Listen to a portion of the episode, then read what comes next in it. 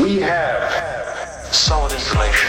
The top of the hour means it's time for a Dirt Alert, an up-to-the-minute look at what's going on in the world of entertainment on MyTalk one oh seven point one. Tell us some behind-the-scenes stuff. Give us the dirt. Cyndi Lauper's son, Declan, took a plea deal in New York court yesterday that allowed him to avoid jail time. Uh, this past summer, he was busted for having a stolen Mercedes in his possession. He's twenty-four years old and was ordered to complete five days of private community service and stay out of trouble for one year. He pleaded guilty to disorderly conduct. After fixing a chronic back pain, Carson Daly says he feels eighteen years old again. He returned to the Today show seven weeks after undergoing what he described as a hardcore lumbar interbody fusion surgery. Boy, that's a mouthful. Uh, the back injury was caused by a snowmobiling accident from over ten years ago.